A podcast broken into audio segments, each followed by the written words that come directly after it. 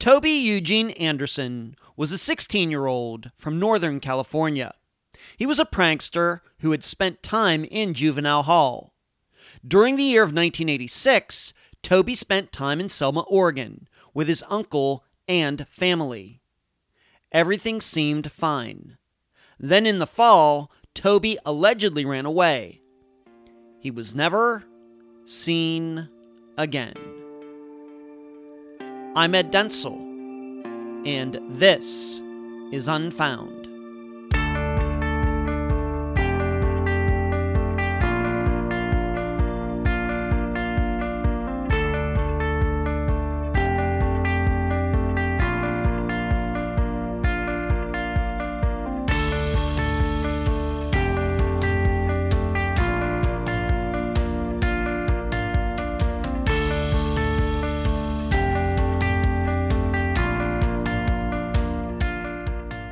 I have a large family, as many of you know. I have the family that adopted me. The Denzels, the Ravatis, the Sepps, the Shellhammers. And my bio family, the Joyces, the Hodsons, the Sommerfelds. Did I forget anyone? But I have to admit, although I love all of them, I'm not much of a family guy. I, of course, have no family of my own. I'm not much of an ancestry guy. My dad will once in a while show me all of my great-great-great-grandfathers, and I listen, but I got to admit, I'm not much into it.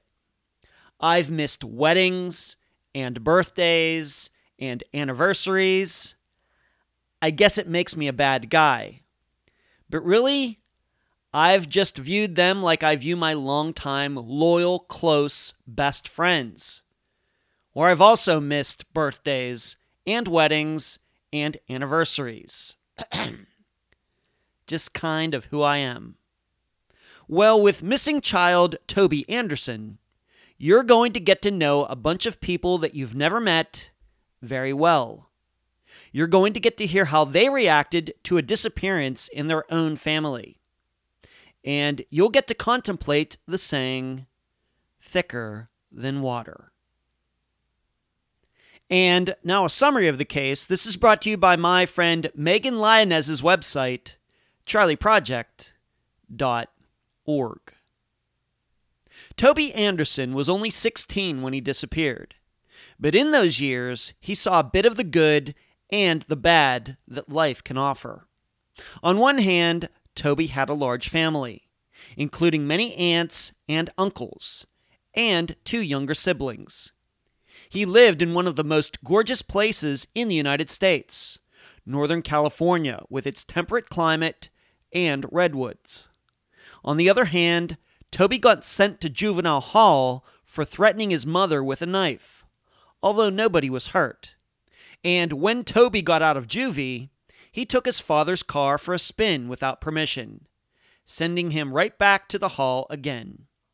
After the second time, Toby got sent to his uncle's in Oregon. The family hoped this would be a positive change for Toby. So, in February 1986, Toby moved to Selma, Oregon. He got along with Uncle Billy, his wife, and their daughters. Toby went to school and got decent grades. He wrote letters to his parents once in a while, never complaining about anything. No problems at all. But then, and the exact month is still in question, although NamUs says September, Toby disappeared. The story Uncle Billy and family told to everyone at the time in 1986 was that Toby must have run away, which made sense, given Toby's previous behavior. In 2016, Toby's sister and cousin made efforts to find him using government records. There were none. Because of this, the family has now started to look back at Uncle Billy's 1986 story and wonder if it was the truth. As I've stated many times on this program and on the YouTube live show, there are reasons we do not cover many missing child cases on Unfound. The history of Toby's case is a perfect illustration of this, in that we have a possible unreliable narrator of the disappearance, along with a family that did not understand the dynamics of missing persons cases, although they may understand them now. For you, the audience, your job is to contemplate these three questions as you listen to the rest of the episode. Number one, was it reasonable for Toby's parents and siblings to accept the runaway story in 1986? Number two, why didn't seemingly anybody's opinion change toward the disappearance when in the 1990s adults started keeping their children away from Uncle Billy? And number three, is it reasonable and logical to think someone committed a prior crime, although there is no proof, when they surely committed one 15 years later? Toby's family is slowly opening their minds to the idea that whatever happened to him in 1986 may not be the story they believed for 30 years. The guest for this episode is Toby's cousin, Denise McGarrity. Unfound News. Dr. Telesco and I did another fantastic show this past Thursday, May 27th, 2021. We discussed the disappearance of Kelly Rothwell. You can now find it on both Dr. Telesco's YouTube channel and Unfound's. And I want to thank Lee Clifton at TampaBayCrimeReport.com, who continues to make sure everybody knows what David Perry surely did to Kelly. Next, I can't believe I'm going to say this, but the next Unfound book should be coming out in a couple weeks. I got a guy I'm working with now. I'm hoping this book looks and reads good enough that I can bring him on full-time to do all the rest, because I'm like 25 books behind. Yes, really. Finally, it's the last Friday of the month, meaning before the next episode comes out, you will have gotten your Unfound newsletter. That is, if you're on the list. Are you on the list? Good question. Where you can find Unfound. Unfound supports accounts on Podomatic, iTunes, Spotify, Twitter, Instagram, Facebook, Deezer, and YouTube. Speaking of YouTube, on Wednesday nights at 9 p.m. Eastern, please join us for the Unfound live show. All of you can talk with me, and I can answer your questions. Contribute to Unfound at patreon.com/Unfound Podcast. This week, I need to thank Miranda. You can also contribute at PayPal, paypal.me/Unfound Podcast. I also need to give a huge shout out to all the people who have monetarily contributed using Super Chat during the live show on Wednesday nights. Thank you for watching, and thank you for donating. The email address, unfoundpodcast@gmail.com. Merchandise. The books at amazon.com in both ebook and print form. Do not forget the reviews. Shirts at unfound-podcast.myshopify.com, or you can track down my assistant Heather in the Facebook group. Playing cards at makeplayingcards.com /sell/ Unfound Podcast. The website, theunfoundpodcast.com. And please mention Unfound at all true crime websites and forums. Thank you. I'm so happy to have on this episode of Unfound the cousin of Toby Anderson, Denise McGarrity. Denise, welcome to Unfound. Hi, thank you for having me. Let's start here. I don't know how many cousins of missing people we've had on the program. I'm sure this is not the first time, but we have a situation like this. I think we need to tell the audience how exactly you are a cousin to Toby. And so let's start here, Denise. How are you and Toby related? Okay. Toby's father and my mother are the first of 7 children that were born to my grandmother. Wow. And they are biological brother and sister. The other are four of them are half brothers and sisters. Okay, so he is a full blood cousin of you. Yes, absolutely. Okay, great. And going back to 1986, I would never ask your age on the publicly on a recording such as this. But I'm guessing were you and Toby close to the same age? Did you know him? Do you remember him having any one-on-one conversations with him back in the 1980s? I'm actually a little bit younger than Toby, and when we were younger, his dad would sometimes call, and when he was with his dad, sometimes he would put him on the phone. Mm-hmm. We actually were not brought up together, but, because of the distance between our families, we were able to have phone conversations as children when he was able to visit his father. Okay. So do you remember any circumstances where you saw him in person? No. Okay. No. We never got to meet, which is strange that we're first cousins, but between California and St. Louis, and my mother is blind. Oh, no. We didn't get to travel back and forth to see each other. Okay. So you knew him to talk to him on the phone? Correct. Okay. Now, another question I always like to ask, especially if it's not, for example, a mother of a missing person or child of a missing person, but you're a cousin. How did you get involved in this? Why is it that you are talking to me today? How long have you been involved in Toby's disappearance? At what time in your life did you say, I'm going to take this on, I'm going to look into this, I'm going to bring media attention to it? When did that happen? Okay. About 5 years ago, Toby's sister, Marcy, and I had connected again, and we got on the conversation of her brothers. She has a younger brother, and Toby was her older brother. And I had asked her if they ever found Toby.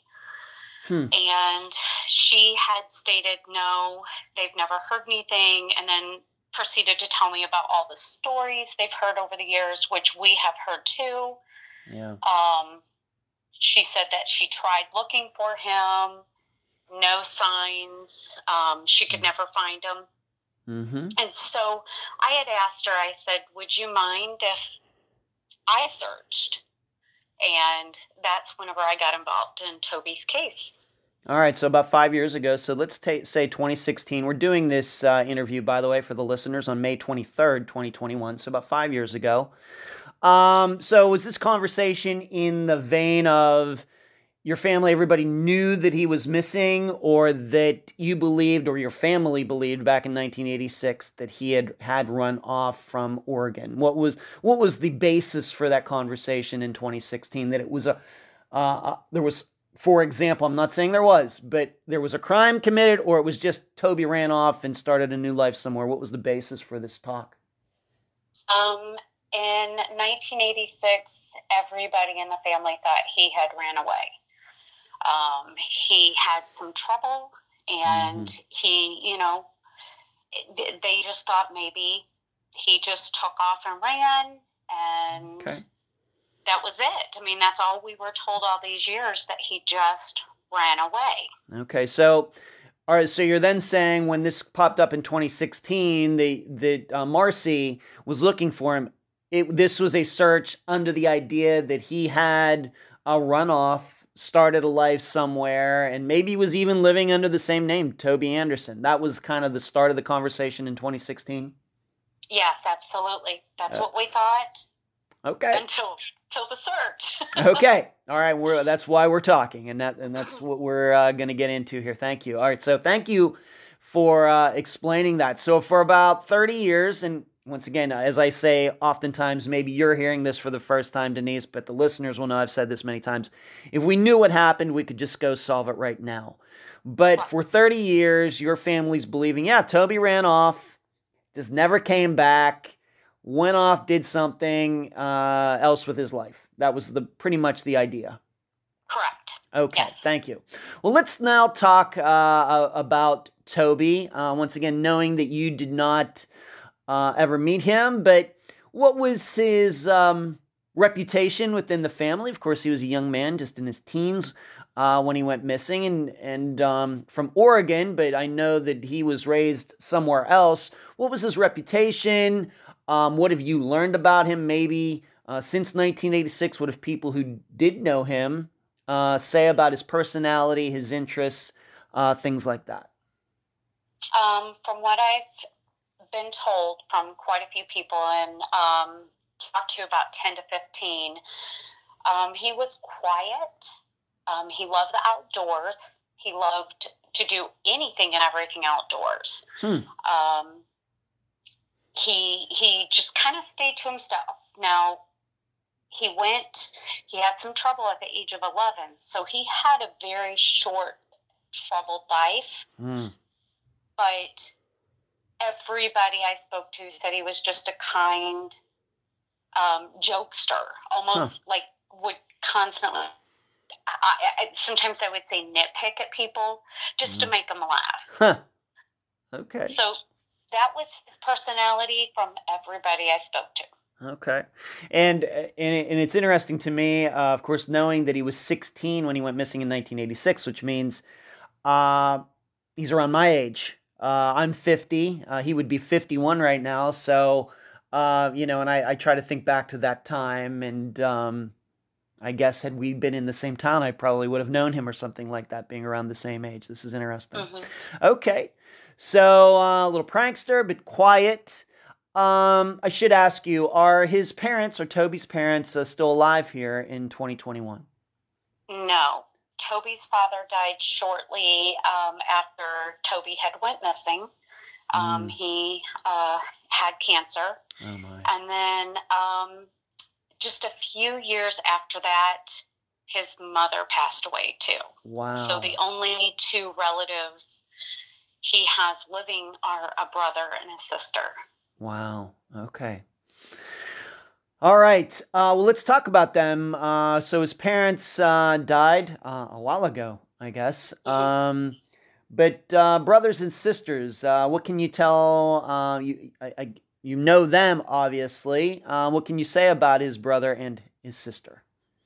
Well, Marcy is absolutely the most wonderful person I have ever encountered. We talk as much as possible, and she's just a kind-hearted person, very soft-spoken, and really truly cares about her family. Randy is he's quiet too, he has had a troubled life too, but both of them have very good jobs and wonderful families. And I know they just want to find their brother. Yeah. How old were they? Were they older or younger? Maybe you said this, but are they older brothers or younger brother and sister, or older brother and sister of Toby? They are much younger. Both of them. So Marcy would be about 6-7 years younger than Toby. Okay. And Randy, I believe, is a year younger than Marcy. All right, so they were just little kids. They weren't even close. They weren't even close to teenage age when he went missing. Correct. Wow. Yes. Okay. So their memories of Toby are very little. Yeah. Okay. Would you say then, once again, being that his parents died not long after, is it then your belief that the parents, his parents, died thinking that Toby ran off and just didn't come home? Yes. Oh, so my. I do know that his dad traveled from California to Missouri hoping to find him. That maybe he ran off to Arkansas, where our family is from. Maybe he ran off to Missouri, where my mom, was living. I know he spent a lot of his last time here looking for Toby. Wow. Okay. All right. And as you said, I guess both Toby's brother and sister for 30 years kind of thought the same thing that their parents did. Yes. I mean, they've been told a few stories of things that's happened, but there's no, we have no proof of any of that. Right. And we'll get into that. I think this is very interesting. I don't know how often we run into this type of situation on Unfound where a family thinks one particular thing for 30 years and then maybe there's something that just happens that, you know, causes everybody to think a totally different way. This, of course, people's opinions change over time. And my opinions have even changed over time in the last 4.5 years of doing this program. But this, I think, is something that everybody needs to understand about Toby's family and how the dynamics have changed over the last 35 years from one thinking to maybe, let's just say, maybe being a little more open-minded to other possibilities. Okay. Now, you've already mentioned this, but I think we need to go deeper into this. You mentioned Toby had some issues, got in trouble as a teen. What did he do? Who did he do it against? Why do you think he did it? Let's talk about that. Okay, so in 1980, I'm going to say 82, 83, he had gotten into some trouble. He was around 11 years old, and he had, there was an argument, according to court documents, with his mother and stepfather. And Toby pulled a kitchen knife out on his mom. He was then sent to Juvenile Hall in California, and he lived there for 2 years. Wow. So that was the first incident. Toby got out. He was staying with his dad, and the second incident is when he stole his dad's car, truck, and went on a joyride and got put back into Juvenile Hall. Wow. This knife incident, would you say that he attacked his mother? I mean, what do you, if you know, if you don't, that's fine too. Do you know any of the details? You know, did he try to hurt his mother with it, or was it just out of frustration? The knife's lying there, and he just kind of picks it up. Any ideas? You know, what do you think? Well, from what I've read in the court documents is that he just pulled the knife out. It didn't say he tried to attack his parents, his stepdad or his mom. It just said he pulled the kitchen knife out. So court documents don't really say a whole lot. Right. Of course, with his mother not here, I can't confirm. Yeah. Did he hurt her? Did he hurt him? But that's the only thing as I have to go by is the court documents that we have. Okay. I guess I'm just wondering if this is a situation where somebody needed to call 911. If 911 existed, you know, 911 hasn't been around. It's kind of like last 30, 40 years, I guess, and the police had to show up and disarm him, or was this something that he disarmed voluntarily? We just don't know. Right. That does not state it in those records. Okay. And so he went to Juvenile Hall. So he did not get just the, I guess what you'd say, a slap on the wrist. He's in there. You say that he's very young, 1981, 82, 11, 12 years old. Any idea how he handled it? I guess being that you've already told us the other situation, what happened, I guess it didn't stick. He came out and he kind of got in trouble again, although that's taking car for joyride's different than pulling a knife on your mother. But correct. Okay. Yeah. How do you look at that going to Juvenile Hall and then coming back out? You've had a chance to think about that. What do you think? Well, I mean, when a child goes into Juvenile Hall, their life is thrown upside down. Depending on what the situation is in that center he was living at. And we could not find anything that stated he was in trouble there or caused any trouble at all. But from anything, there has been no documentation of Toby was always in trouble in Juvenile Hall. You know, he got out, good behavior is what it stated. So, you know, and then the second time around when he's you know, takes his dad's car, yeah. you know. I mean, to me, there's a lot of teenagers that do yeah. that. They're going to take their parents' car because they want to drive. Yes. You know? Yes, that's true. That is true. So, okay. You know, if he came out of Juvenile Hall and he, you know, you don't know what he's learned in there from what other kids were in that hall. But, you know, maybe he just needed to be free or alone. I don't know. Okay. And of course, his sister and brother aren't any help because they would have been very, very young in 81 or 82. I mean, they would have not been helpful at all. And of course, being that his parents died, you know, just not long after, they maybe didn't even get to tell their other two children about those situations. So it's a complete mystery as to why Toby was doing these things or anything else. Correct. Okay. Yeah. Just need to answer some questions. Any allegations that Toby at any time, either in 81 or 82, even getting up to 86, ever involved in any drugs, anything like that? Could not find any information that he had ever dabbled in any drugs. If anything, you know, there could have been marijuana, but I do know he was smoking. I was able to find that information out, but as far as drugs, I have not been able to find any link to him ever doing drugs. All right, so when you say smoking, just good old-fashioned tobacco, cigarettes? Yes. Okay. Yes. All right, so he goes to, he takes his father's vehicle, gets caught somehow, he goes back to juvie. Mm-hmm. Okay, and how long is he in that time? Do you know? A year and a half. A year and a half, wow. Mm-hmm. Okay, and then he gets out, and what happens? Maybe I should ask you this, if anybody knows this, and once again, it's kind of, we have two siblings who are very young, parents are deceased.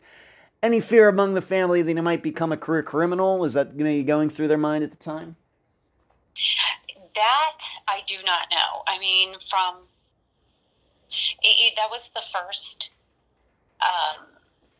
thought in my head, was maybe he had committed a crime and he was in prison, or, you know, that was a path he decided to go on, and you know, he had gotten in trouble. So that is the first thing I did when I looked for him, to see if he was in prison or makes sense. You know. Yeah, that's smart. I think that's a great choice you made there, but you haven't been able to find anything. Correct. Yes, and I've checked every prison. And this is a lot of phone calls, so it took me 2.5 years. But every prison, I have checked every hospital. Probably faxed his missing persons poster from here, and we went to Canada and Mexico. Thinking that, I mean, just that's what we thought. Right. Okay. And I guess I have to ask you this. You've said he's a prankster, very quiet guy. That's the way you've portrayed him. But then we have this other side of him. And that's what I wonder, if this was just, you know, teenager being a teenager. You know, and getting sent to maybe Juvenile Hall, maybe the knife incident. But Juvenile Hall, because of taking his father's vehicle, you know, seems a bit harsh. I don't know. What do you, once again, I'm not a parent, as the listeners know, but any insight into that? Well, because he broke probation and wasn't supposed to get in trouble, was why he got sent back. Now they sent him to 2 different counties. The first one was Humboldt County, California. The second incident was Mendocino County. So I think because of the probation he was on, and he committed any crime, he was going to go back to juvenile. Okay. All right. Thank you. That's a great point. He was on probation, and then he gets in trouble again. I think that if that maybe just taking his father's vehicle had been the first incident, and maybe only incident, he might not have gotten sent there at all. Okay. I think that's a great point. Okay. So he gets out, and what have you learned? He gets out, and how soon after that does he end up being sent to Oregon? What have you learned about this? So I was able to find, with the help of his sister, some court documents where he was released in 1985 in November. He went to another uncle, not the uncle he ended up with. So this uncle was his mom's brother, and he was signed out by him. So from November of 1985 to February of 1986, I have no documentation of where he was, except that he could have been staying with his uncle in California, which, like I said, would be his mom's brother. Okay. All right. So he's in California. And what have you learned? How did it turn out that he ended up going to stay with, now we should note that this uncle's real name is Elmer, A-L-M-E-R. Is that correct? That's correct. All right. But people call him Billy? Correct. All right. So we will refer to him as Billy and his last name. Right. All right. So Uncle Billy Wright and family, they lived in Oregon. How have you learned, what have you learned about Toby ending up going to stay with them? I guess starting in February of 1986. How did that process take place? Do you even know? So my Uncle Billy, before they moved to Oregon, they were living in California, and they were friends with Toby's mom, even though my Uncle Elmer and Toby's father and my mother are all brothers and sisters. So, but my Uncle Billy had been closer, seems like, to Toby's mom's family. They were, Toby's mom's brother is Randy, and they were really good friends. And this is coming from quite a few people that I've spoken to. Okay.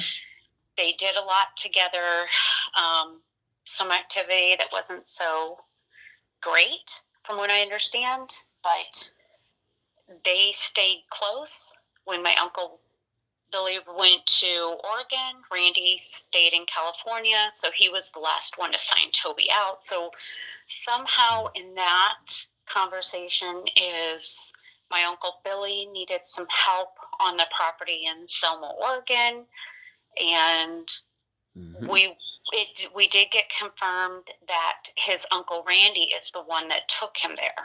All right, so Uncle Randy takes Toby to Oregon, Selma, Oregon, to stay with Uncle Billy. Billy has a wife and he had children. Yes. Okay, and all right, so do you happen to know if Toby and Uncle Billy had known each other before that, maybe a get-together, a family reunion, anything like that? Did they have any type of relationship before this happened?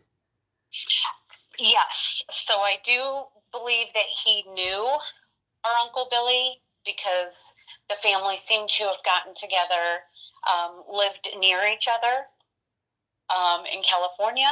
And so I do believe that he knew him prior to going to stay with him. So I don't think he had any issues staying with him. Okay, and as you stated, it seems this is a situation, well, Billy needs some help. Maybe Toby can go up there, go to school there, and get Billy or Toby away from this area where he's had these problems with his parents.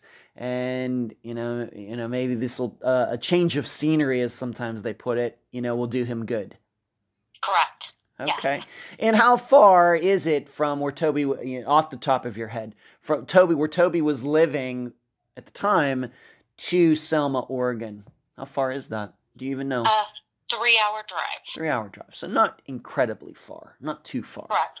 All right. Right. So maybe 150 miles, 160 miles. Okay. Yeah, something roughly around there. Yes. Okay. All right. So Toby goes to Oregon, roughly February 1986. And how many children does Billy have? I think he has all daughters, correct? He has four daughters, and they ranged from 16 down to, I think, 10 or 11 at the time. All right. So right around Toby's age. The oldest is around Toby's age. Mm-hmm. All right. Correct. So he would have some things in common with them. And all right, so he goes up there. Does Toby go to school there? And what does Toby do there? You know, what do you know about those first few months? Let's just say February through May of 86. Does he roll in school? What goes on? Any information? Yeah, so I did confirm he was enrolled in the high school, Central Illinois High School in Oregon, and he attended. I was able to confirm that there was no issues of him getting in trouble in school. His attendance seemed to be okay. Mm-hmm. You know, we do have that. We have the exact dates of when he was enrolled to the time that he had went missing. Okay. And once again, have you been able to find anything once he went to school there? Any problems in school? More particular seemed to be being that he had problems with his parents. Any problems with Billy, Billy's wife, the children? Any problems at all that you know about once he got to Oregon? No, there is nothing. We could not, we couldn't find anything. We've talked to schools. We've talked to teachers. He had not been in trouble. I have spoken to the girls, some of them, and the ones I have spoken to didn't say he was in trouble or anything. Mm-hmm. You know, they don't really say a whole lot, but, okay. You know, what information I can get, you know, they didn't say he was always in trouble and just, okay. You know, the issues in the family, nothing like that. I have to ask, and I don't know this. I don't know if this has ever come up in a discussion for a disappearance before in the program, but in finding his records of where he went to school, can you find things like grades or if he ever got, you know, school suspension, or, I mean, are those things still exist 35 years later? I mean, how much information were you able to get from the schools? Believe it or not, a lot. So that school kept the records. Now, we do not know, because he was a juvenile, I wasn't able to get the records in detail, mm-hmm. but they did give them to the detective that is involved with Toby's case and sent everything over to him. Okay. So he is aware of everything that's happened. Okay, so once again, grades, attendance records, yes, maybe, yeah. Very possible. You know, they didn't tell me his grades were bad. They okay. didn't say he missed a lot of school. Mm-hmm. From what they were able to tell me, you know, is the confirmation of when he attended to the last day he was attended, and even told me what the documentation had said when he left. Okay. All right. So it seems, at least what you've been able to find since you got involved 5 years ago, is that Toby seemed to have behaved himself a little better in Oregon than he did in California. Would that be an accurate statement? That is accurate. Mm-hmm. Okay. Thank you. All right. So he's there going to school. His cousins, the sisters are there. The four daughters are there. What have you been able to find out about Toby communicating with his family that was still in California, his parents in particular? How often did they talk? Did Toby ever talk about any problems that might not appear in any paperwork or anything? What was the impression everybody got in California of Toby being in Oregon? Mm-hmm. So from talking to his sister, she had seen him a couple of times. I know with the parents being divorced and, you know, the kids were going back and forth from seeing dad to mom. So as far as I know, he wrote letters to his mom. She has pictures. Mm-hmm. But, you know, as far as how much they communicated, you know, the kids were so young at the time, yeah. You know, we really don't have a whole lot of information on, did they get to see him a lot? Did they get to hear from him a lot? Mm-hmm. That I was unable to get. Okay. All right. So he's there, maybe not missing California that much at all, especially if he was behaving himself. Maybe the change of scenery was exactly what he needed. Mm-hmm. So in general, the feeling you get all these years later is that everybody was feeling pretty good about Toby being in Oregon. Correct. Yes. Right. I have never heard anything other.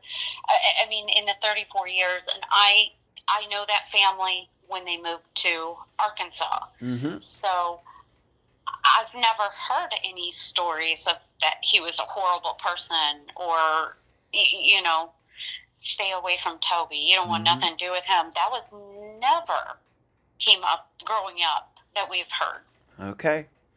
All right. So then I guess this makes it even more of a mystery, being that we do know that Toby went missing. Maybe he ran off or whatever. You know, it seems like his life improved once he went to Oregon, but he went missing. First, let's just start here because in this episode, I've already mentioned the date of September 1st, 1986. That's what people will find, for example, in the Charley Project or on NamUs, etc.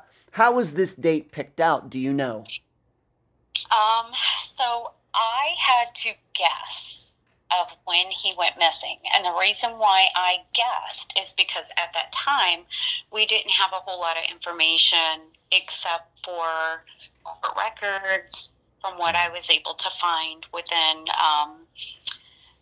the school, as they just said. At first, it was in 1986. Speaking to some family, they thought it was September of 1986 until it took me about 3 years to actually get very close to the exact date he went missing. All right. So you're not, I guess you're saying if you had to put $100 on it, $100, September 1st is the best guess that you can make, but it very well could be September 2nd or August 31st or something like that. We actually found out just recently. We have not changed the dates because the detective did not want to change it. Yeah. But we did actually to the almost the exact date. Well, he's got the exact date. He wouldn't tell me, but of November of 1986 is when he went missing. All right, so it's not September, even though that is the date that's out there. It's 2 months later. 2 months later, correct. Okay, yes. So even though I said September 1st for the beginning, we can now state that it's actually November. That's a big difference. So now we're talking into the next school year. We're not talking at the beginning of the school year. We're talking into the next school year. Yes. Okay. Yes. So I realized that you were, of course, not an adult at the time, so it would have been other people in charge of this in your family, but when does it pop up, how does it pop up, that one day Toby's at Uncle Billy's and then the next day he's not? How did that all came about? What was Billy's story? What was the daughter's story? What was the wife's story? What went on? Okay, from me speaking to some of the family, they stated that, I assume this was a Friday evening, something happened between one of the girls and Toby had inappropriately touched them or attempted to rape one of them or attack one of the girls. You know, what has been stated by the girls is not clear of what happened, but that is the story that I was told. And now, according to our uncle, Billy, he has stated it was two different daughters. Okay. That is not confirmed to which one this happened to, but and if it happened, I'm getting conflicting stories. All right. Well, I just we'll talk about what they're saying now in the 21st century. But back in 1986, what was the story? He ran away. All right. He ran away because Uncle Billy caught him doing something. Never. That story had never came up within the family. Okay. That Toby had done something wrong. That was not the story we were told by our uncle. They just said he got really upset one night and he took off. And nobody has seen him since. Okay, and so let me ask you this. Did Billy or anybody in Oregon never file missing police report? Did the school, being that Toby was going to school, did not some school official, you know, kind of look into this? I realize things are a lot different here in the 21st century than they were in 1986. Should something like this happen, it seems schools are a little more involved these days. But the school wasn't like, he just ran off, really. That was just taken at face value. He ran off. Yeah. Well, the school was told on the following weekday that Toby was going to live back with his father in California, and he was not going to be returning to school there. He was actually signed out, and that has documentation from our Uncle Billy. Okay. So that was the story he gave the school, that Toby decided to move back in with his dad, and he was not coming back. In California? Correct. All right. So and did they look? Doubt it. Okay. And of course, Toby did not end up back in California with his father. Right. Okay. Right. So Uncle Billy says he ran off, and I guess the rest of the family agreed with that at the time? Yes, I was able to find out that his dad or his mom, one of the parents, had tried to file a missing persons, but they said, I guess they stated that he ran away and there was nothing they could do. He would probably come back, and that was due to his juvenile history. So if he ran away from Oregon, he'll show up in California. Let's give it a little bit of time. And I guess at that time in 1986, that's what they thought. Okay. Now, do you know, was this a situation where Uncle Billy or somebody, his wife, whoever, called from Oregon to tell Toby's parents, I realize they're divorced, so two separate phone calls, just want you to know Toby ran off? Or was it a situation where one of the parents called to talk to Toby, and then Uncle Billy or somebody is like, well, I meant to tell you, Toby ran off. We thought he was going back to California. Do you even know who called who first? I do not, yeah. Since the parents are deceased, I unfortunately do not have if Billy contacted, Toby's dad or his mom. Or anybody. I'm not sure who made that first phone call. I would assume he contacted, his brother, Gene, which is Toby's dad, and said, Toby ran away, and that was it. Okay. All right, so this happens. Somehow the family in California find out. Do you remember, you being a teenager at the time, I guess, do you remember the first time you heard that Toby had run off or had gone missing? Do you remember that? I do. Actually, he called my mom. When you say he, who do you mean? Toby's dad, Gene. Oh, okay. My Uncle Gene called my mom and said that, Toby ran away. We've been looking for him. We're hoping he shows up. If he shows up there, will you let us know? So I do remember that. I was a lot younger. My sister, I had two older sisters. They were closer to Toby's age. So we do remember that situation of the phone call that was made to my mom in case she showed up in Illinois, St. Louis, Missouri area. And I guess maybe him running off was not so crazy, being that he had problems in California. Pulled a knife on his mother, had gone off on a joyride with his father's car. Running off might not have seemed so crazy. Well, yeah.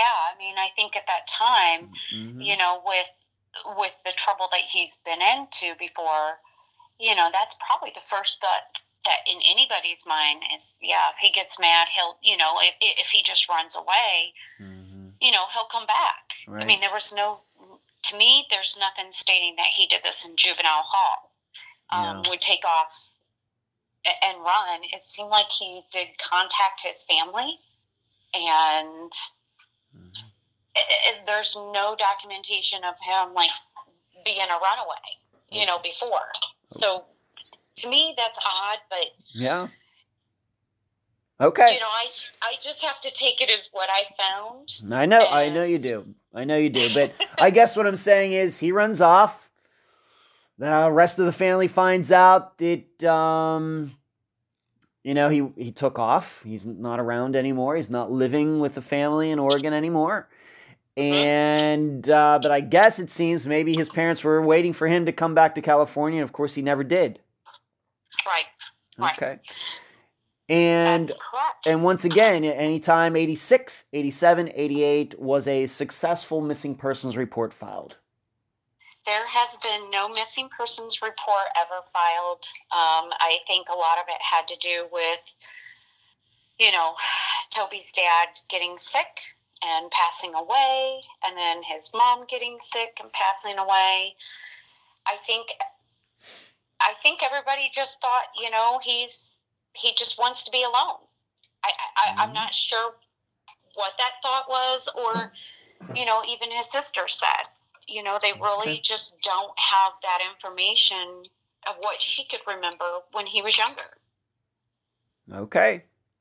Now I have some questions for you. I'm going to just ask you this point blank again, even though we've discussed it. At that time in 1986, and I guess moving forward into the 90s and onward, did everybody believe the story that Toby just ran off in your family? They did. And we have our grandmother who even told Marcy that they had seen him in Arkansas. Wow. And he tried to contact her. Huh. There's no information on that. So if he ended up in Arkansas, I can't find that information. Okay. At the time and moving forward, did anybody suspect that Billy could have done something to Toby? Now, we're not saying that that happened, but did that conversation, to your knowledge, ever come up back then? No, never. Okay. All right, so we have this situation that Toby is there one day, and they're just saying missing. Not a lot of details is what I would say. Denise, what do you think? Right, there's not a lot of details. It's almost... It's really hard when you're doing a lot of research and you're trying to find somebody that one day he's there. You think he just ran away. We thought maybe he ran away from California when I first started looking, and then find out he's in Oregon with another uncle, and then find out how he was ended up there, and then he just disappears, and no one in the family says anything. And it's not that I have a bad family at all. I think it's the communication because of the estranged relationships, even though they were brothers and sisters. My mom and Toby's dad was taken away and sent to live other places. And then you have the other kids, and they're all, like, my aunts and uncles are all amazing. It has never came up within the family that somebody suspected anything besides what Billy said. Right. Okay. Right. All right. Well, this is going to be interesting because we're going to talk about this a little later. That'll be, I guess it's going to be quite a contrast to the way people reacted, but we'll get to that. So what happened after Toby went missing? You've told me that Billy and his family moved to Arkansas. When was this? Yeah. So in 1986, 87, I remember going to Arkansas to see Billy and his family for the first time. That was the first time I got to meet him. His daughters are close to, some of the younger ones are closer to my age. And we got to go to Arkansas to meet them and get to know my cousins. And my mom had not seen her younger brother in probably 20, 25 years, maybe longer, because she was taken away and sent to live in St. Louis as a teenager. Mm-hmm. All right, so Billy and his family moved to Arkansas in 1987. Yes. All right. Just sometime in 87, it could be a few months after Toby went missing. It could have been almost entirely a year later, but sometime they moved to Arkansas. Correct. Yes. All right. And what reason did Billy give for doing this? Billy told his family that our grandmother, his mom, was sick and needed help, and they were going to have to move to help her out. And I realize you wouldn't have known this at the time, but at some point, I guess within the last 5 years, or maybe sooner, were you able to determine if that story was true or not? And that story is not true. I could tell you from whenever I was younger, my grandmother was never a sick woman. She would travel a lot. She was a nurse.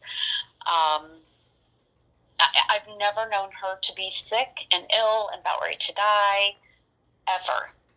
And she would frequently come to St. Louis area to see one of her sisters mm-hmm. who lived here. Never known her to be sick, so that story definitely was not true. All right, but that's what Billy said. That's what Billy told his family, correct. Okay, we're moving to Arkansas because his mother's sick, and that wasn't true. Correct. Okay. Where did they move to in Arkansas? They moved to Malvern, Arkansas, which is just outside of Hot Springs, Arkansas. All right, so Malvern? Correct. All right. And what did Billy do there? Did he get a job? Who did they live with? What went on once his family moved to Arkansas? They did live with my grandmother. And he did work. From what I understood, he worked in the lumber yard. Okay. But, as far as work history, that's about all I could find is that he did work in a lumber yard. Okay. So they moved in with the grandmother for a while. Did they eventually get their own place?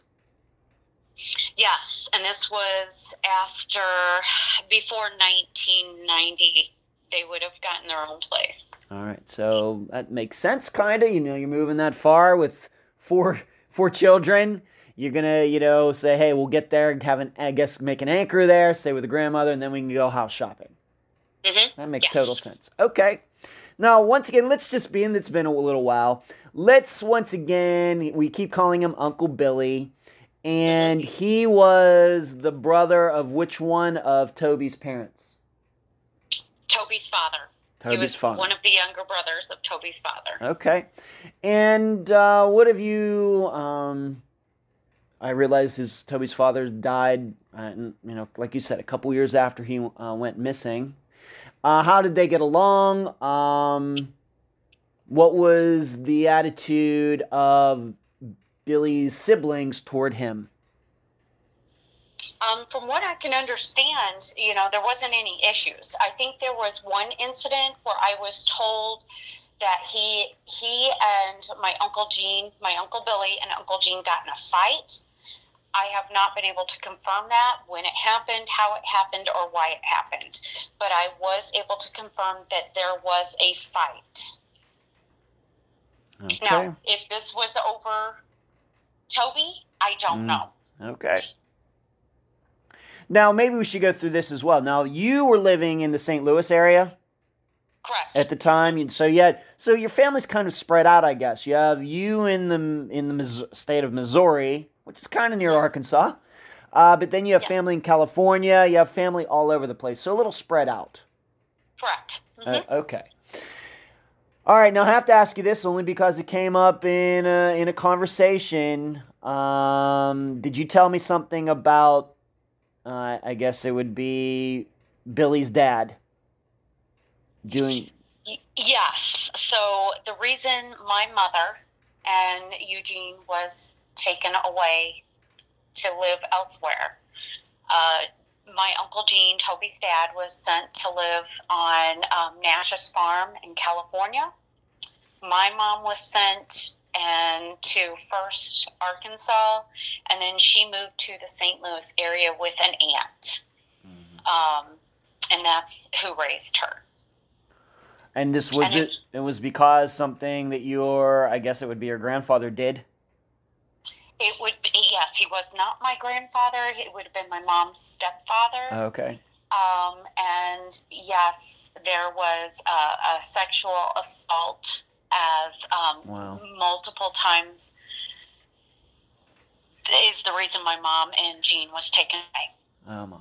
Okay. That's all right. I just thought we needed to bring this up because we're going to be talking now about Billy in particular, and I think we're going to contrast this with some of the things that, the choices that were made there.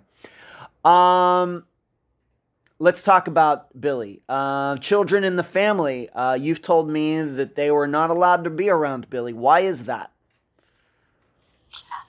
My mom did not want us alone with Billy at all. Due to some of the behavior that I guess the family has heard over the years with his inappropriate behavior towards young girls. And so my parents, that was, no, you don't get around Billy alone.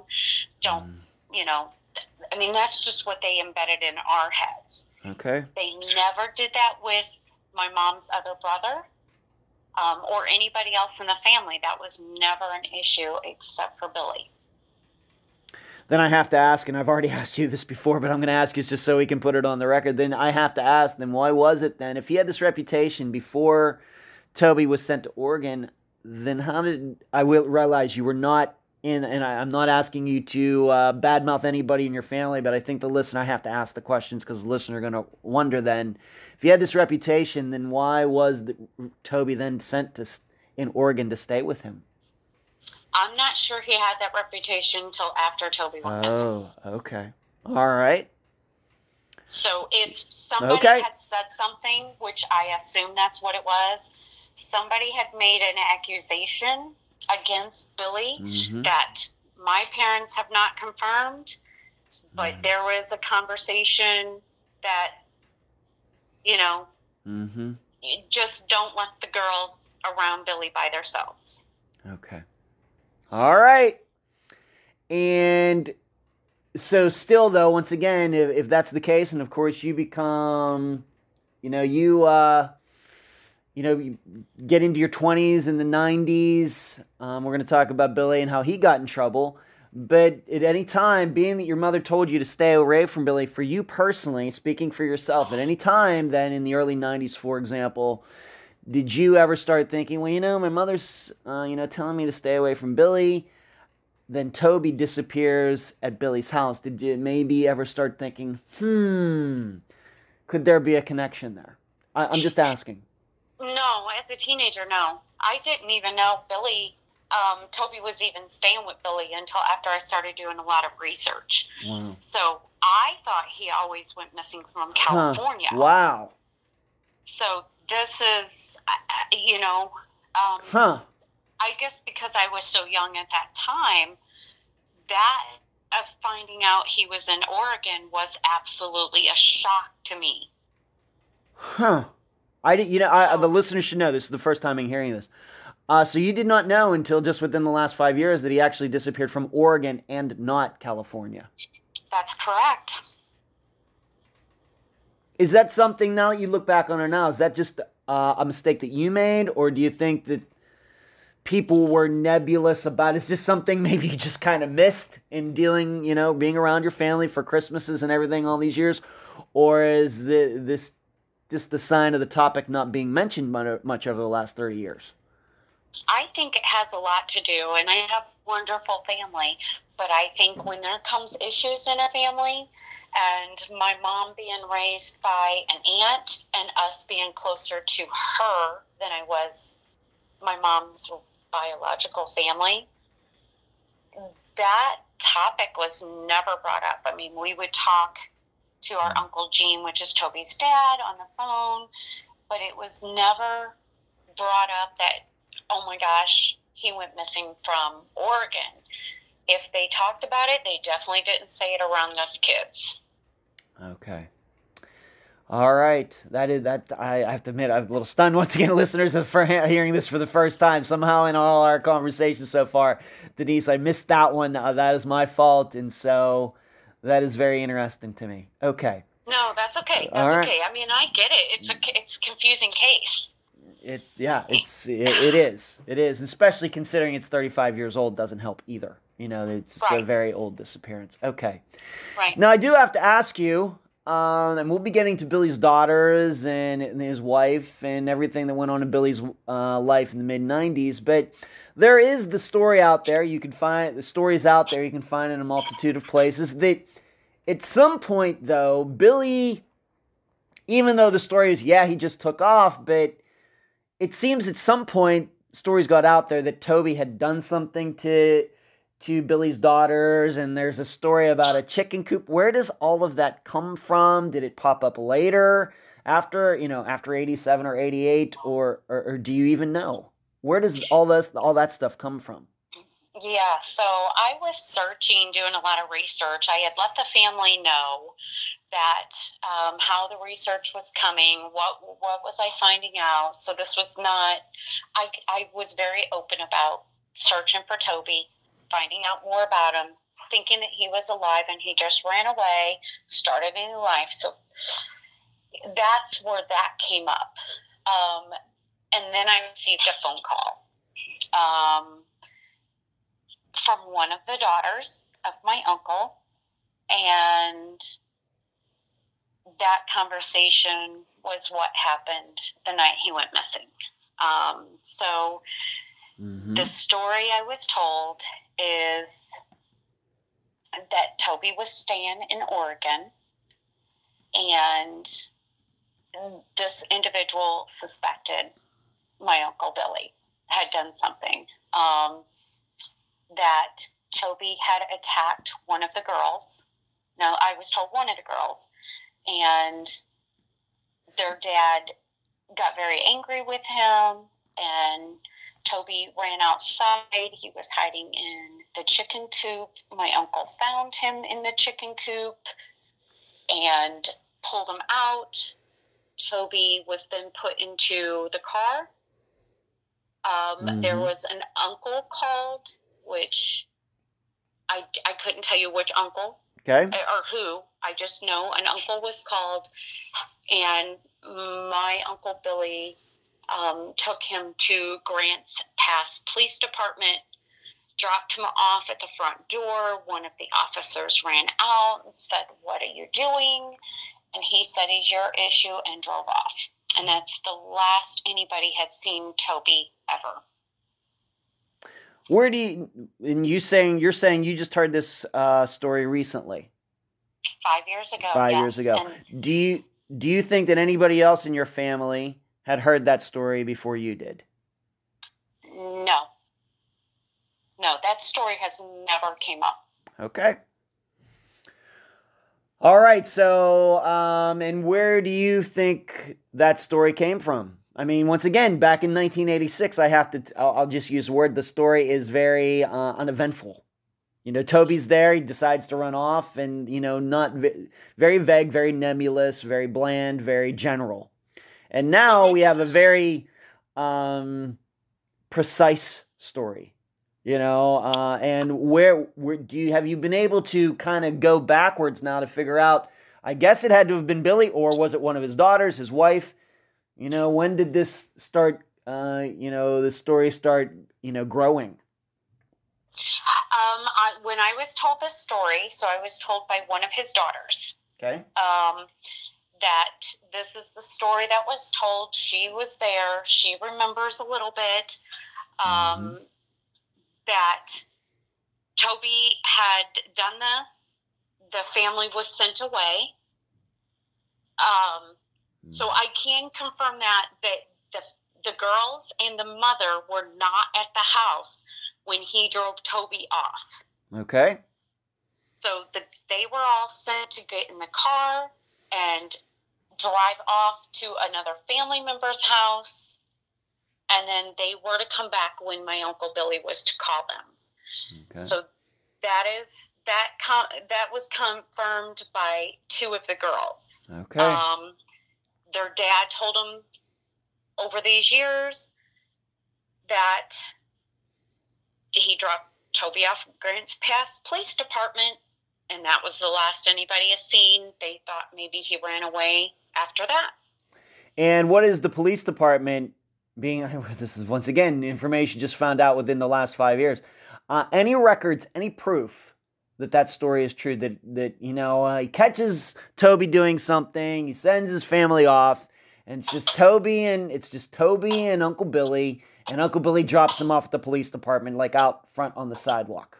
Any proof to this at all? And the police have any documentation of this at all? No proof. Yes, I have contacted multiple police departments thinking, well, maybe he got the wrong police department, and maybe they arrested Toby that night. There's no proof of that. Absolutely none.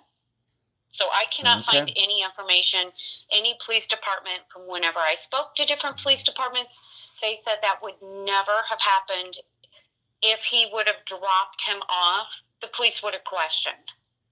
Okay. So they just don't believe that story. Okay. Being that you've talked to at least a couple of Billy's daughters, any idea why this story was not put out there in 1986? And it had to be, you know, it wasn't until 30 years later. Any ideas? Their opinion? No, I think they were just scared. I don't know if they're scared of their dad.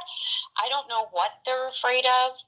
But no, I mean, that's the first time I ever heard this. No. I've never heard anything since then, or even gotten a real good story on that, on what happened. So it is not confirmed. Okay. As far as you can tell, is Billy telling the truth now that the story has come out, that Toby was doing something to at least one of Billy's daughters? Have any of the daughters said that, yes, Toby did something to me today? Can you say, and of course we're not mentioning their names or anything, but, and I don't want you to mention their names. But if any of them said, giving support to this story, that yes, Toby did something inappropriate with at least one of the daughters? There was one of them who is closer to my age and said that Toby did touch her. Now, in details of what happened, I can't get much out of her. You know, maybe she doesn't want to remember. I love her dearly, but... yeah, that's just the story. I mean, I have to believe her too. That I'm just asking you, has she told you that this happened? I'm not asking you whether, you know, we can talk about whether you believe it or not. I'm just asking you whether she said it or not. You know, did she admit that, yes, something did happen back then? She said he touched her, yes. Okay. And is she then also saying that then Toby disappeared right after this happened? She said her dad took him to Grants Pass Police Department and dropped him off. All right. Well, she wasn't there, though, for the trip to the police department. But she's saying that he disappeared after this, the way she remembers it, right after this touching incident. Yeah, he was not seen again by any of them. Oh, so once they were sent away in the car with their mom, and he was gone by the time they got back. Okay. All right, and so we go into the 90s. It's just interesting that this story doesn't come out for 30 years. It seems to me that that's a more complete story than Billy just ran off. Maybe they were just trying to protect Toby's reputation or something. I don't know. All right, so what about Billy's wife? We haven't talked about her very much. We've talked about the daughters. We've talked about Billy. What about the wife? What did she have to say about all of this?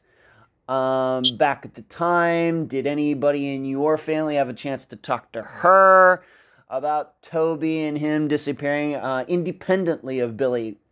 Once again, late 80s into the 90s. Do we have any know if she's ever offered up any opinions on her own? No. She was absolutely, from when I've met her, she's a wonderful, wonderful woman. But I don't know if anybody's ever questioned, and she's unfortunately no longer with us, but I don't know if anybody's ever questioned her in that manner, or did they ever in that, you know, because everybody thought in that time that Toby just ran away. Okay. All right, but she's not. We have unfortunately a lot of death in this episode today. Toby's parents died, but then she died. Correct. Billy's wife in 1996. Yes, I believe that was 96, 97 is when she passed away. Wow. Okay. All right, so let's move on to this. Maybe some people aren't going to be surprised by this at all. So we have kids, at least you personally, and you maybe know some other children in your family were not allowed to be around Billy. It seemed he maybe gained this reputation after Toby went missing, which could explain why nobody seemed to mind Toby going to Oregon back in 1986. But eventually, Billy gets in trouble for the same thing that Toby was accused of doing in Oregon. Why don't we talk about that now? Okay, so my Uncle Billy and his wife gets a divorce. He meets another woman, and he has Grant, I guess, kids with her. And then he gets in trouble by rape of these three kids. I have not fully read all of the court documents. It is unfortunately public record, but you know he. Please restate that it's not public record, or it is public record. Oh, it is. It is public record. Okay. Of what he did. The court documents. Okay. All right. And so these were his own kids, or being that she was married before, these were her kids from a previous marriage, or what? Do you know? These were his new wife's grandkids. Oh, my. Okay, and do you happen to know, we're not going to give away, this is a PG-rated program, family program, people watch it with their children, but or listen to it with their children. Do you know how he got caught? Yeah, the kids had told their mother what he did. Okay. And so when did this happen? Approximately what year? And was there a trial? When did that happen? Let's put that into the timeline. So once again, Toby goes missing in 86. Billy's first wife, I guess, the father of the mother of his four daughters, dies in 1996, 97. He gets married again, and then when is he accused of these horrible acts, and when does he go on trial, go to jail? Put that in the timeline for us, please. I believe, if I'm correct, early 2000, he was, the kids had stated something to their mother about him touching them inappropriately, doing what he was doing to them. He was arrested and convicted of 3 counts of rape and has been in prison ever since then. And what year is that? I believe that was 99, 2000, close to around that time. Wow. Okay, so over 20 years, and he is in jail now? He is currently in prison, correct. Okay. I have to ask you, when this all came to light, let's just say this started in 99, and this all came to light knowing that Toby disappeared. Did the attitude, of course, unfortunately Toby's parents were deceased by this time, did the opinions of, for example, Toby's brother and sister change regarding what could have happened to Toby? Was there maybe a little bit of a change in the attitude of your family once Billy got charged with these things that he accused Toby of doing? No, I don't think so. I don't think anybody even suspected Billy until I found out that he was living with him and came up with enough information from speaking to enough people then now we're like, oh my God, why didn't we see this then? Okay. All right. So not even him going to jail, in your opinion, was enough to take your family away from the idea that Toby just ran off? Trust. All right, and the listeners should know, we try to keep open minds here, but we also know that you would think that people would start thinking maybe, well, it's possible that Toby ran away, but it's maybe possible that something else happened too. But you did not get that feeling in your family. No, I don't think I would have ever questioned that at that time. Okay. Except, until after everything I started researching. Yeah. Okay. Now, once again, he goes to jail, let's say 2001, and you don't start doing your work that you've done, and I want you to know that I think you've done a spectacular job, especially getting into a disappearance 30 years after it happened, which isn't easy. But for those 15 years between him going to jail and you, doing your work, obviously Toby's sister, you talked about her, was doing work. Can you give the dynamics of your family in relation to Toby's disappearance between 2001 and 2016? I think it was more everybody just thought he ran away and that he didn't want anything to do with anybody in the family. He's never contacted anybody. His parents died, his brother and sister go into teenager years. Everybody, our lives start changing, and I don't think anybody in our family ever thought, because we're so spread out, that, did something happen? I would have never have guessed that. I was absolutely floored when I found out. Okay. Now, to bring this full circle, how you got involved is, we have to remember that it was Toby's sister Marcy who was doing some work, but she was trying to find him under the idea that Toby really did run off. At no point was Marcy looking into it from a standpoint of, I'm going to try to look into it and see if he ran off, but is there also a possibility that my Uncle Billy might have killed him? She was just looking at it from the one particular angle, not both. Right. Well, I think what it was is Marcy and our grandmother had tried to help her find Toby. She had told Marcy that, he's tried to contact me after Marcy's dad died, because Marcy said, I'd love to find my brother.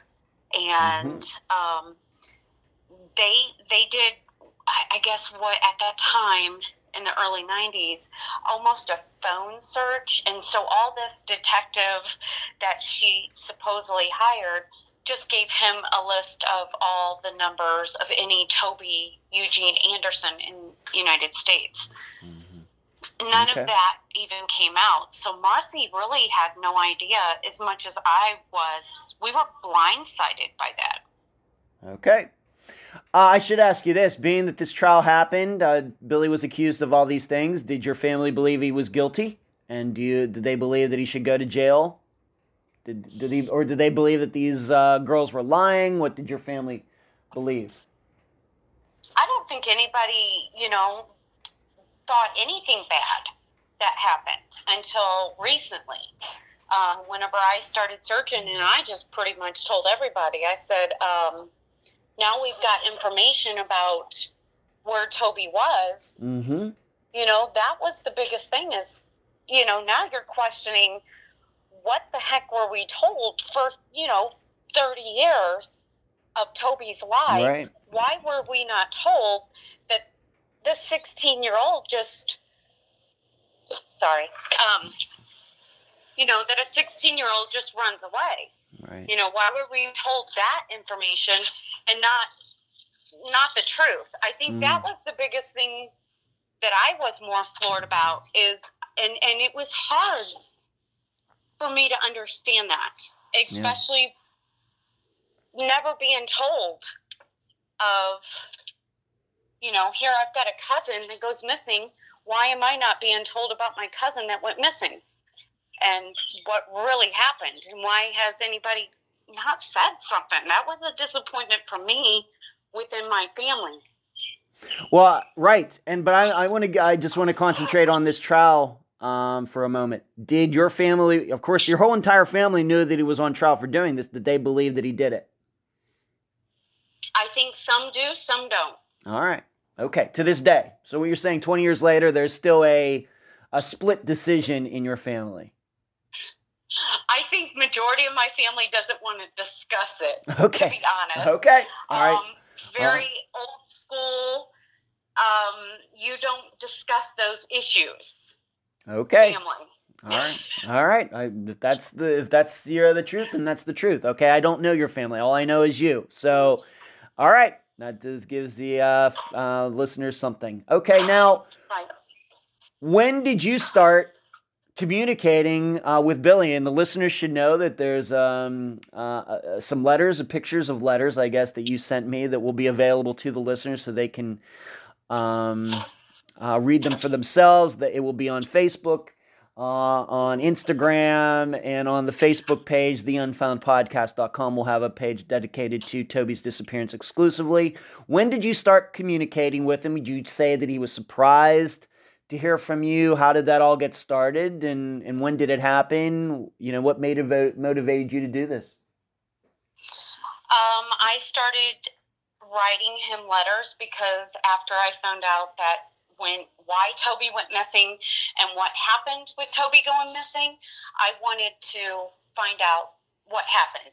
So I was going to give the opportunity to my uncle, who was in prison, to explain to me what his story was. Mm-hmm. And okay. So I had decided to write him a letter myself. And when I did, it didn't take long for him to write me back at all. Okay. His first letters was very confusing because he basically didn't know who I was in the first letter. Okay. He confused me with somebody else and was basically saying, you know, I tried to help you. Don't you believe me? I've done this for you. I've done that for you. Which he had me confused, I guess, with my sister who did live in Arkansas. And, you know, I had to explain to him, I think you have me confused with the wrong one. And he just basically in his letter said, Toby ran away. That's all he knows. If something happened, you know, his letters would talk so crazy at times. Mm-hmm. But if something happened, you have to ask his dad. Or if something else happened, you'd have to ask his mom. That has been his letters from the beginning. Mm-hmm. 6 different ones. He's accused everybody else except for himself. Mm-hmm. He has put the blame on even my mother, who lived in St. Louis, Missouri. And specifically, put the blame on your mother for what? For everything that's happened to him in his life. All right, so up to and including him going to jail for what he did to those girls. Yes, he has put the blame on my mom for that too. Okay. All right. What has he specifically said about Toby? Like you said, you know, the listeners will get to read the letters for themselves. We're not going to read every word here, but just specifically regarding Toby's disappearance. Could you get anything out of him? Does he still say that he dropped Toby off at the police department? Does he still say that Toby did something to at least one of his daughters? Does he still say those things, or have those things not come up? Or he just won't talk about them? Or how would you portray it? I feel like he twists the story around every single time. It's always different. So one moment it'll be this, one moment it'll be that. He does put the blame on Toby. He says Toby did what he did to his daughters, and he had to take care of that issue. Okay. All right. And how many correspondences? Once again, let's just go maybe for an overall idea. The listeners are going to read them for yourselves. You took very nice pictures of them, so they can be read very clearly, I think, by anybody on. Maybe a phone might be a little small, But on a laptop or a tablet, I think people will be able to read them fairly easily. But he's just a guy who's in jail who says he shouldn't be there, and he claims he's innocent and everything else. Right. He claims he's innocent of the crimes that he has committed currently, of why he's in prison.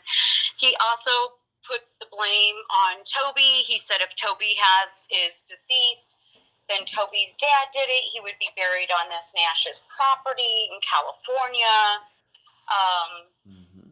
He has stated Toby had died in a car accident. He also said that he overheard that Toby joined a circus, and Toby, ran off with some circus, whatever. And I did check that too.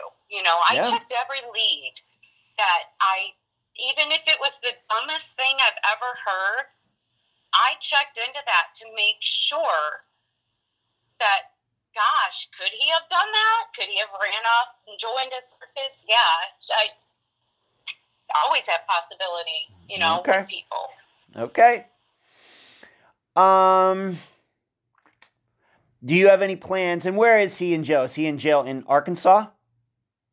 He is currently in prison in Pine Bluff, Arkansas. Pine Bluff, Arkansas. Okay. And how many correspondences have you had with him? And when was the last one? I have 6 letters from him and one from one of his daughters. And I have not heard from him in about a year. Mm-hmm. And the reason why I stopped is because some things he was saying about my mother and Toby's dad, that it was, his letters were getting just like inappropriate, tough to handle. Yeah. Emotionally, because each time he would write me a letter, it was things of calling my mom the devil, and my mom deserved what she got. And that was tough for me. It was making me very upset. It was making me angry. And it wasn't just me. It was, I would always send everything I had to Marcy and my sister. And, we all felt the same way, as, oh my gosh, why would he even say this stuff? So that's how we were getting through. And at the end, when he stated my mom was the devil and she deserved everything she got, and if it wasn't for her, then he wouldn't be sitting in prison, and, just blaming everybody else, saying, I'm the innocent one. You know that. You know I'm the innocent one. And I just got to the point where I couldn't take it anymore. Yeah. I felt like if this guy gets out, he's going to hurt somebody else, whether it's his own grandchildren or one of his own children. But I got to that point after that where I was like, I'm not going to stand there and let somebody hurt somebody else. I got to put a stop to this. So I cut off all communication. He has made a statement to another person that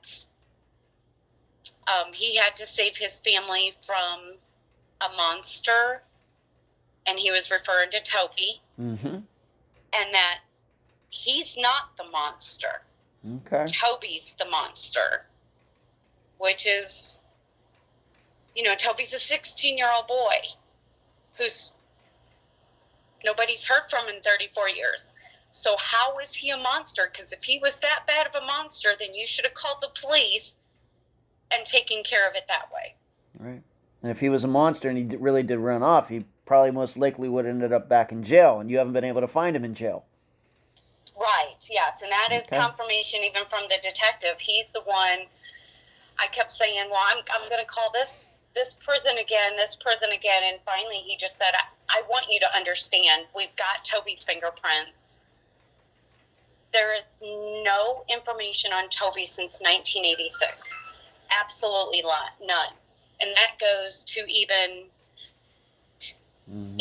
You know, even he's never been arrested. His Social Security has never been used. He's never had a job. So he's never filed taxes. There's nothing on him since 1986. No school records, nothing. How has your family reacted to these letters? Maybe pick out anybody in particular. You don't have to mention their names. Maybe I'll ask you specifically. How about Toby's brother and sister? How have they reacted to these letters?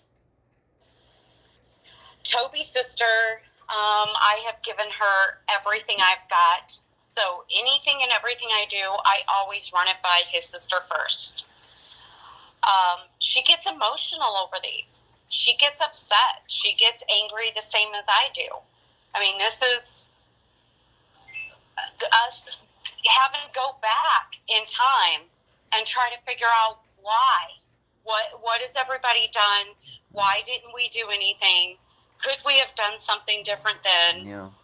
You know, it's a lot of emotional things that we go through. You go through anger. You go through shame. You go through hurt. And then we're going through determination as we have to find Toby, because that is the only thing I think that's going to save from another child getting hurt. If something happened to him that night, you know, if another child gets hurt, I'm never going to forgive myself. And I think Marcy's the same way. So how have Billy's siblings reacted to those letters? I mean, I have to admit, you know, Billy doesn't sound like he's all there now. How have his siblings reacted to these letters? There is not any communication. So my mom, throughout all of this, does not know. She is in a nursing home. I have not told her. I have spoken to his brother and another uncle of mine, and he is on the same page with me. I think he's disappointed. I think he's upset and hurt. Another one of the uncles is now, unfortunately, he has passed on too. And then the sister, you know, none of them have communication with each other. And it's sad. It's really sad that my family, unfortunately, with the situation in the past, doesn't talk. I mean, we hardly even know each other. I guess what I'm asking you is, being that they know about these letters, and if they haven't seen them, they're going to see them because they're going to be public here within the next few days. You know, any kind of looking back at that time and thinking, well, you know what, maybe we should have been more open about anybody. Changing their minds. I can't find the word right off the top of my head right now, but a reanalysis of 1986 and Billy's story, now that they know what he's written to you and everything else? Oh, I think so. I think one of my Uncle Billy's brothers has rethought, to the point where the minute I have told him everything that happened, what we were told, how we were told, and more of the information and some of the letters, he immediately went to the detective and told him everything he knew about that time. And he even said, you know, I looked for Toby. That was his exact comment to me, as he said, I always wondered what happened. And I think in the back of his mind, he questions and rethinks all of this now. What's this been like for you? It seems this is the feeling that I guess, especially with this official interview today, is that you are unique in your standpoint, your point of view, in your family regarding all of this. Would you say that's an accurate statement? And how has that been? You know, dealing with that for the last 5 years. Well, you know, I have to keep an open mind, because this is coming from two uncles. You know, I've got a cousin that's missing. I love all of those girls, and I have to me, it's just, I am so determined to find out what happened and the truth that I have to keep an open mind on anything. Mm-hmm. And it's hard because I guess with me, I don't want to upset anybody, but then in my head, I'm not understanding if this was my father, if this was my sister, if this was somebody else, and I suspected that my sister or even my father did something, I would be the first one to say something. Right. There's no way I could hide that. There's no way I can not come out and say something, because I feel like that would have destroyed who I was.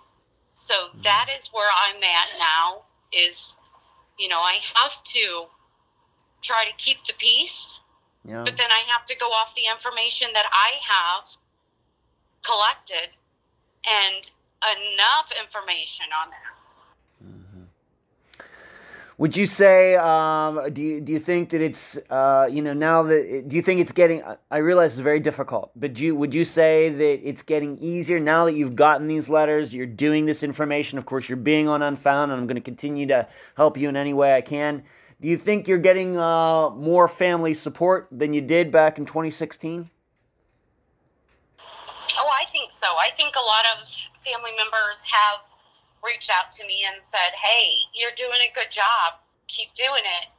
Find out the truth, you know. And I know several of them have tried to help, too, is even dig up information and say, hey, have you checked into here? Have you checked into there? Yeah. Because sometimes I get lost on doing this. Right. You know, I'm not a detective.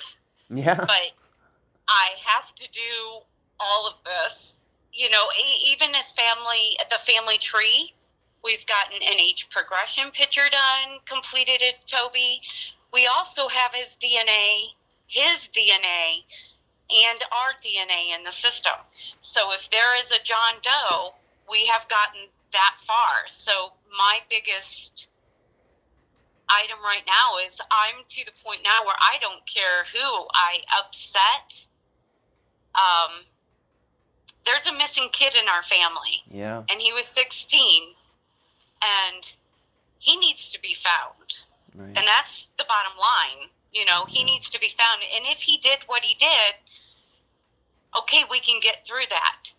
But he's not here to speak that. So what happened? Right. And Denise, I think, are you a parent yourself now? I am. I'm a parent of two boys, and I have a bonus son and a grandson. Wow, look now. At you. So, do you think you being a mother now also motivates you? It's additional motivation? Oh, gosh, absolutely, because I'm a mother of boys. I was raised around girls mostly. Mm-hmm. So being a mother of boys and knowing that boys can get in trouble, Boys are boys. I mean, that's just, they're different than a girl. Girls, I can tell you, we are mean. And we are definitely mean to each other. But there's something about boys and being a boy mom. Yeah, I'm bound to determine. And if something happened to one of my kids, I would do anything and everything there is to find the truth, whether or not. And that's how I follow with this. It hurts. It hurts to know that my family is going through this. And it also hurts to know what the truth is right now. And that we have enough evidence, basically, to show that Toby's not here. And he hasn't been here since 1986. Where is he? I don't know. You know, did he change his name? We don't know that either. Least likely is what the detective has told me. Yeah, of course. Being that this has all come up in the last 5 years because of the, you know, the work that you've done, of course, you know, I think that Toby's sister Marcy has also been very helpful. You you know, working together, these letters that you have. Any plans, for example, this is just one idea, to go back to the house that they lived in Oregon? You know, was it a big property?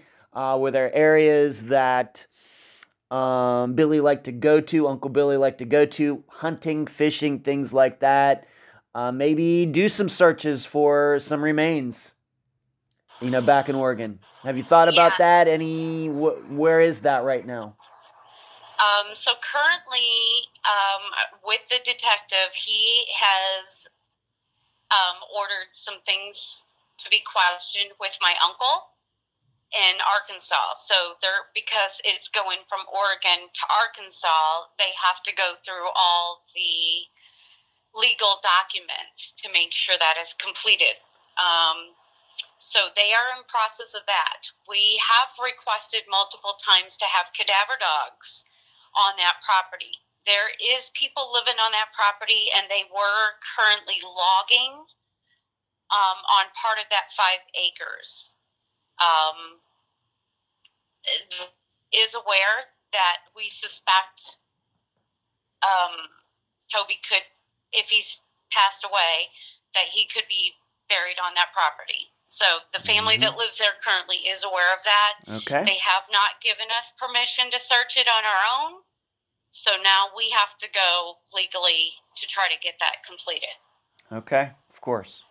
Okay, just wondered. And, you know, and I think we'll just leave it at that, because we don't want to give any heads up to anybody out there. We, you know, if something happened, and if Billy did do something to Toby, whether Billy thought he was righteous in doing it because allegedly Toby was doing something to one of his daughters or whatever, you know, we don't know if there might have been other people involved or something, and we don't want those people, you know, we don't want to tip our hand or your hand. You don't want to tip your hand as to what might be done in the future to try to figure out what exactly happened to Toby. But we'll just leave it at that. I do have to ask you this. I think some listeners out there, we have a very astute audience for this program. They may be thinking, Toby disappears in 1986. Billy has this story that does not seem to have a lot of support. And then late 90s, he gets in trouble. He goes to jail for abuse, molestation, whatever we want to call it. He's still in jail now. That's a span of like 13 years, I guess, between Toby disappearing and what he did to the granddaughters of his second wife. You know, is there any allegations that he could have, you know, do we have a belief out there that, you know, there could have been things done in between that time, you know, because we kind of have this idea that these types of people, you know, don't stop. Can you say anything about that? I have found a couple of individuals that have came forward and said there was some issues with my uncle, you know, and unless they can give a statement to the detective to confirm that. But do we suspect more? Yeah, we do. Okay.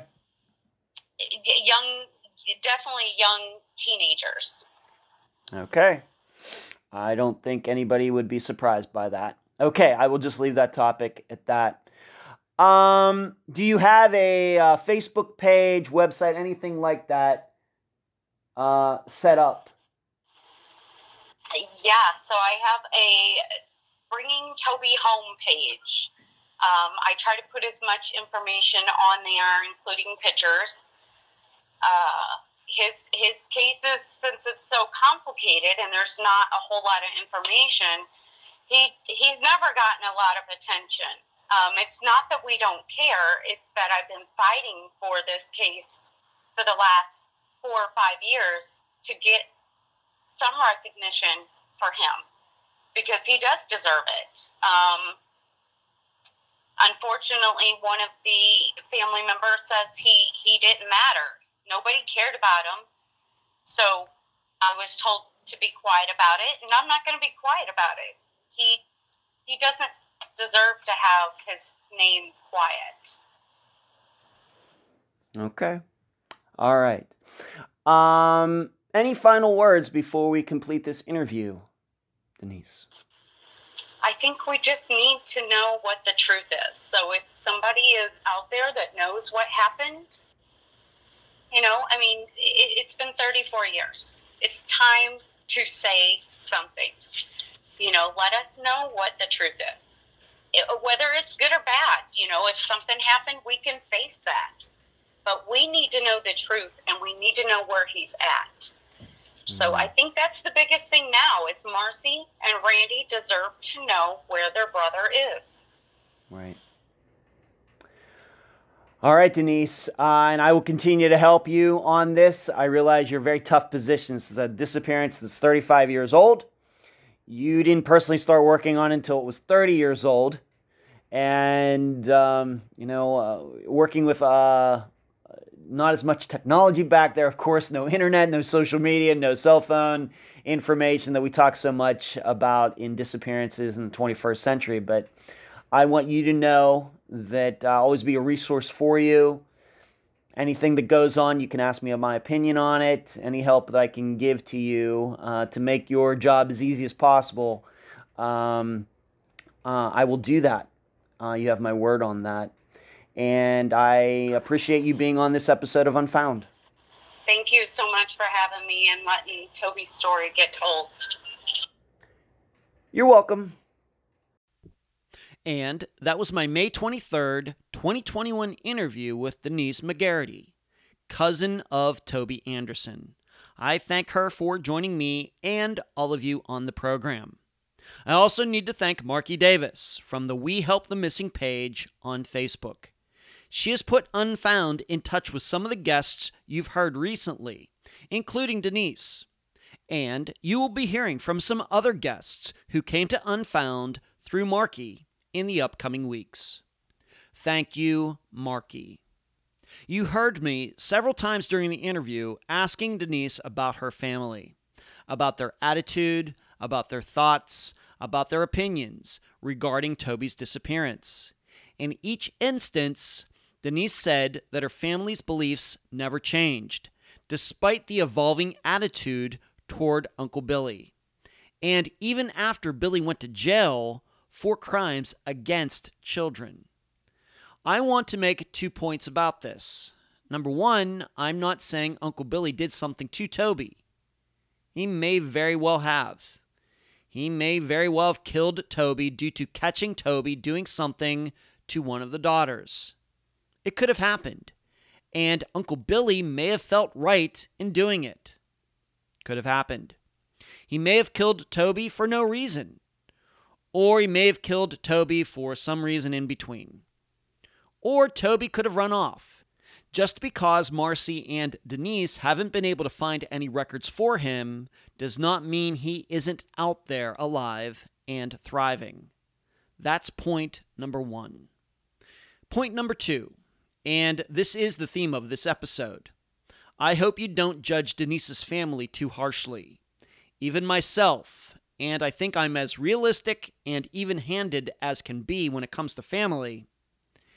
But if a cousin went to live with my brother Brian, who as one of my siblings I'm the closest to, if Brian were to tell me that the cousin ran off, I would believe Brian. No doubt in my mind. Hey, brother Brian has his faults, but doubting him about something like that would not occur to me. And even if Brian then got into other trouble, I might still hold out hope that he told the truth about the cousin. What I'm saying is the Andersons didn't act much differently than any of you would have under the circumstances. Now, it may help that you follow true crime, and you understand some of these situations better than most. Maybe that would keep you somewhat objective. But it's tough for us as humans to accept that a person we grew up with, had great times with, who has the same genetics as us, could do something as ghastly as harming another family member. Maybe the reason we can't even consider it is that we fear our own genetics could cause us to commit the same horrible act under certain conditions.